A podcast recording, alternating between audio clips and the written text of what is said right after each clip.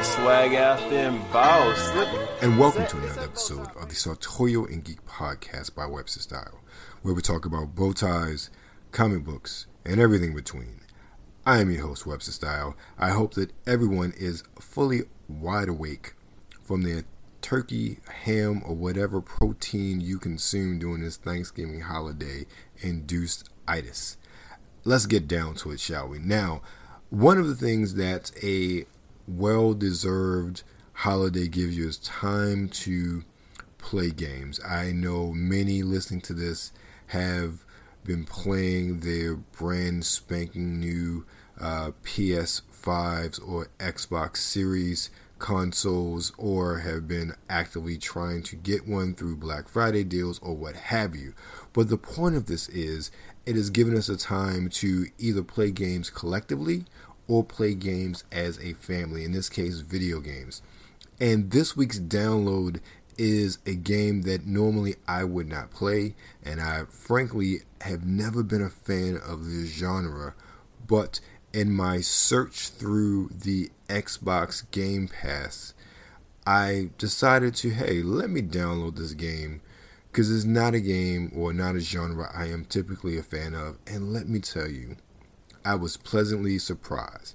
That game is none other than Microsoft's flagship auto title, Forza, in this case Forza Motorsport 7, on the Xbox One and Xbox One S and all the other Xboxes that have come after the original Xbox One. And it's available on Game Pass. And I say that because I've never been a fan of simulated racing games. Arcade racers, yes. I have talked about my love for Daytona on various podcasts. I remember the MSR series on the original Xbox, and I forget what the predecessor's name was on the Dreamcast, but I've always been a fan of arcade races. Even the Sega Rally series is one that I enjoyed. I was never a big fan, but I enjoyed playing it. But it's something about the hyper-realistic simulators like Forza, like Gran Turismo on the PlayStation, that I never was a fan of. I never liked the controls. I felt like the controls in many respects were too twitchy, especially compared to an arcade racer. With that, I never really played them, never wanted to.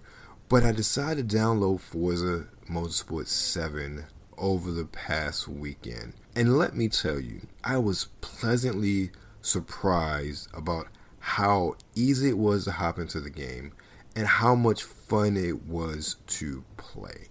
And I think part of that just comes to my own taste in gaming changing, but also I will give a very big testament to the development team. And I forget the team that's behind the Forza series at the moment, but just to create a game that is really open and accessible to anyone of any skill level, I was really impressed. And I played the game straight for about an hour to an hour and a half before I wanted to do other things that I had to do in that day.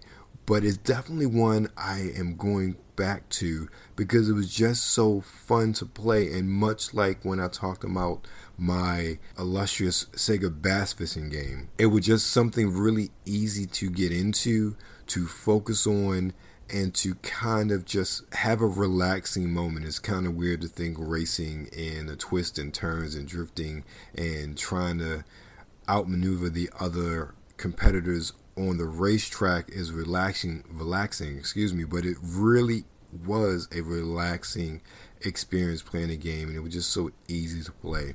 So that is my download for the week. If you have an Xbox One, One X, One S, Series S, or Series X, and you don't have Game Pass, you're missing out, because being able to have access to all those games is amazing. And Forza Motorsport 7 is a game that I definitely recommend you play. Even if you are not into the racing genre, I think you'll be pleasantly surprised at how good of a game it actually is. And I've just only played an hour and a half, so I can only imagine once I get deeper into the game and really to unlock unlock cars and courses and things of that nature. So it's going to be a really fun ride playing Forza Motorsport 7, and then ultimately I will probably become a fan and really look forward to the release of Forza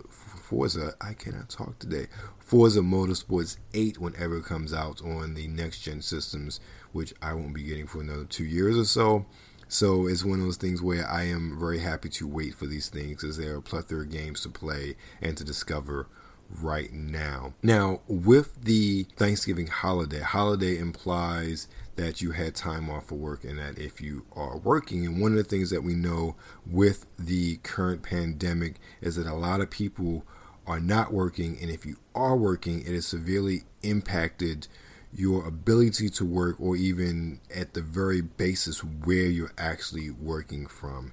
And one of the professions that I have questions about and how they're able to survive are those men and women that actually do hair, or barbers. You know, those sort of industries are severely impacted, especially in states like where I am, where there are rules and regulations in place for social distancing. And one of the things that I've seen is that, as you can imagine, their clientele has greatly decreased. For instance, I've made it a point to go to my barber. I am someone who I do not go to the barber every week, every 2 weeks, every month. I was really going maybe every 3 months, but I've made it a point since my barber opened back up to go every 2 months. It has been, and just because I know, one, they are scheduling, so they have a decreased amount of clientele coming in, don't have walk-in clients. And even in the shop where they are, it used to be a shop full of guys, it's now 3. And there are other shops that they have that are closed now as well. And it's one of those things where I know it's impacting their bottom line, and also impacts the gentlemen they used to employ as well, and they're finding other avenues, other places to cut hair if those places are available. So it's really impacted them, and even so, a lot of those costs and impacts have translated into higher costs. My normal haircut now is a few dollars more, but I asked this question when I come to this, and I come from this train of thought of, what are you doing to, if you are in a position to work and have an income right now, or even whatever your side hustles are providing funding for your household and allow you to live a lifestyle that was, you know, somewhat normal compared to what it was. It is somewhat normal compared to what it was. How are you using your dollars to benefit those that provide services to you? One of the questions I always have asked, and I think it's a kind of a barbershop thing, how much do you actually tip your barber? You know, the normal standard service industry standard is 15%. And I don't think I've ever tipped my barber 15%. I've always tipped about 20, if not more. But now, even though my haircut is higher, I'm actually tipping more. I just worked it out a little while ago. I'm tipping 33%. And I was quite amazed at that, but I look at it this way. I've gone to my barber for the past 10 years. I know him. He knows me.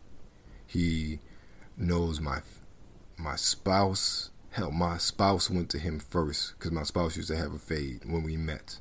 And I went to him through her. So I have very much grown up in the past few years and matured, having him as my barber and seeing him as an entrepreneur. And he's about 9 years younger than me, grow to start his own business, to get married, have his own family. So he's like part of my family, him and the other guys at the shop that he started with as well. Like, we know them intricately. So it's one of those things where I understand, without even asking all the questions I want to ask, how everything has impacted it, is impacting his household. So every little bit I can give, and again, I'm just one person who's giving a little bit extra on that tip. You know, I hope that everybody else is doing the same in this regard, especially with those, you know, those people who do provide those services to you, those essential workers, knowing that all of those dollars are decreased. So those of us that do have means, I honestly want to say we're obligated to give a little bit more just to help our fellow man survive in this time. Because if the shoe was on the other foot, I hope that people would think the same way about me if I was doing something where I relied on tips and every little bit extra helped me take care of the people that I love and I'm charged with taking care of as a man. So I lay that on your shoes, at your feet. What do you do? How do you tip when it comes to those individuals that help you maintain you? I'll put it that way. And that's even before the pandemic. I feel like barbers and beauticians provide a service that many industries don't. Any man will tell you once they leave a barbershop, they feel like a totally different person. They feel like they can do anything, be anybody. It is such a confidence boost, and you feel like you're looking like your best self. And there is no price that you can put on that feeling. So I hope that if you're not thinking of that when it comes to particularly the barbers, the beauticians, but also those individuals who are providing services, those who we do classify as essential employees, those that are delivering food that rely on tips, or even if you are going to restaurants, what are you tipping these individuals? Because remember, if you have the means to go out to the restaurant, then you really should take notice and think about what you're tipping, because they are making less money than they did. And I don't care where you are. Unless you're in Florida, if one, it seems like Florida or Atlanta, they're quite balls in crazy with COVID down there, but that's a whole nother topic. But I ask you, what do you tip your barber? What is customary for you? Is 15% your standard, or do you give more? Let me know. Shoot me an email, info@WebsterStyleMagazine.com, or again, shout out me on Instagram or Twitter at Webster Style, or on Instagram as well at Sartorial and Geek.com. Think about that, stew on it, let me know. We're going to take a break, listen to our sponsor, another wonderful message from Anchor, and then come back on the flip side of the podcast.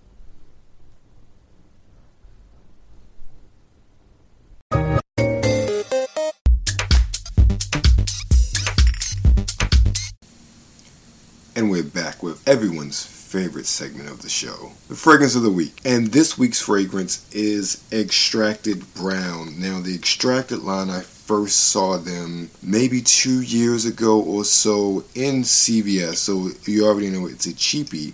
I don't know if CVS carries them anymore. But Extracted Brown was one I picked up in a local discounter maybe about a year or so ago, simply because I was interested, and then looking up online to see if there were any reviews. And I only found 2 reviews at the time, and one of them was by Brooklyn Fragrance Lover. Now, if you are into the YouTube fragrance game, Brooklyn Fragrance Lover has been around for a while. His nose has been on a whole lot of different fragrances. So when he gave it a pretty glowing review for what it was, I decided why not give it a try. And if you know anything from me, I'm all about trying out fragrances that aren't like anything that I have. And you'll understand why I went to this one in a minute. So the notes are amber, suede, pepper, and musk. So right there, drastically different from anything I have. Nothing else in my collection at that point in time had suede in it. Only a few things really had pepper, and just a combination of the amber, the suede, the pepper, and the musk really caught my eye. And I picked it up, and I think I paid about $8 for this at the time. So it was very inexpensive. It's an eau de cologne, so you would think it's not that much of an intensity considering the concentration of oil, and it's 100 ml or 3.4 ounce bottle, and again that was about $8 or so. Let me tell you, this one is one that I really enjoyed. It has the sweetness of the amber, the ambery sweetness, and then the suede, that suede leatherish smell with the pepper and the musk. I absolutely love it, and it lasts a long time, which was very surprising. I'm not sure about the duration because it's been a while since I actually, projection. I'm not sure about that because it's been a while since I worn it because somebody doesn't like it. So I don't wear it that often, and it's been quite a while. And this is definitely a cold weather fragrance. I know that I've said that you can wear fragrance whenever you want, but there's some fragrances that you would not be caught dead wearing in 90 degree heat. And for me, this is definitely one of them. This is definitely a cold weather scent. This is one that this is just some good stuff, especially for the price. And I really love it and enjoy it. And actually, I might wear it tomorrow and see what happens, because one thing I've noticed, depending on the day, there are things that they like that all of a sudden they don't like, and things they say they've hated, and I wear it again and they absolutely love it. It's weird, but fragrances are like that. Every day it can change based on whatever else is going on. So I think I might wear Extracted Brown tomorrow. So that is the fragrance of the week, Extracted Brown. If you can find it, I'm not even sure it's still produced nowadays, but if you can find it, it is a worthy pickup if you're looking for a relatively inexpensive winter fragrance, especially if you're going to be out. It lasts a long time out in the world, in the weather. So it's definitely one that I obviously recommend for you to pick up if you find it. And I'm not sure about the rest of the Extracted line, but I've heard pretty reasonable things about them as well. So if you can find them, again, you're probably going to spend under $10, no more than $15, depending on where you find them. If you still find them in the store, I'm not sure about online, but they're worth a shot if you're looking for something that's relatively inexpensive of a pretty good quality. And that is my fragrance of the week. And with that, that is the end of this week's show. Thank you again for taking time out of your busy day to listen. You can find us at WebsterStyle.com. We'll have 11 years of content officially as of this week on the site. Also find us on Instagram at WebsterStyle or at Sartorial and Geek. Also on Twitter at WebsterStyle. Feel free to drop us an email. I still want to know what you tip your barber or your beautician or whomever during this time of COVID. So let me know. Shoot me a DM on whatever social platform, or also email us at info@WebsterStyleMagazine.com.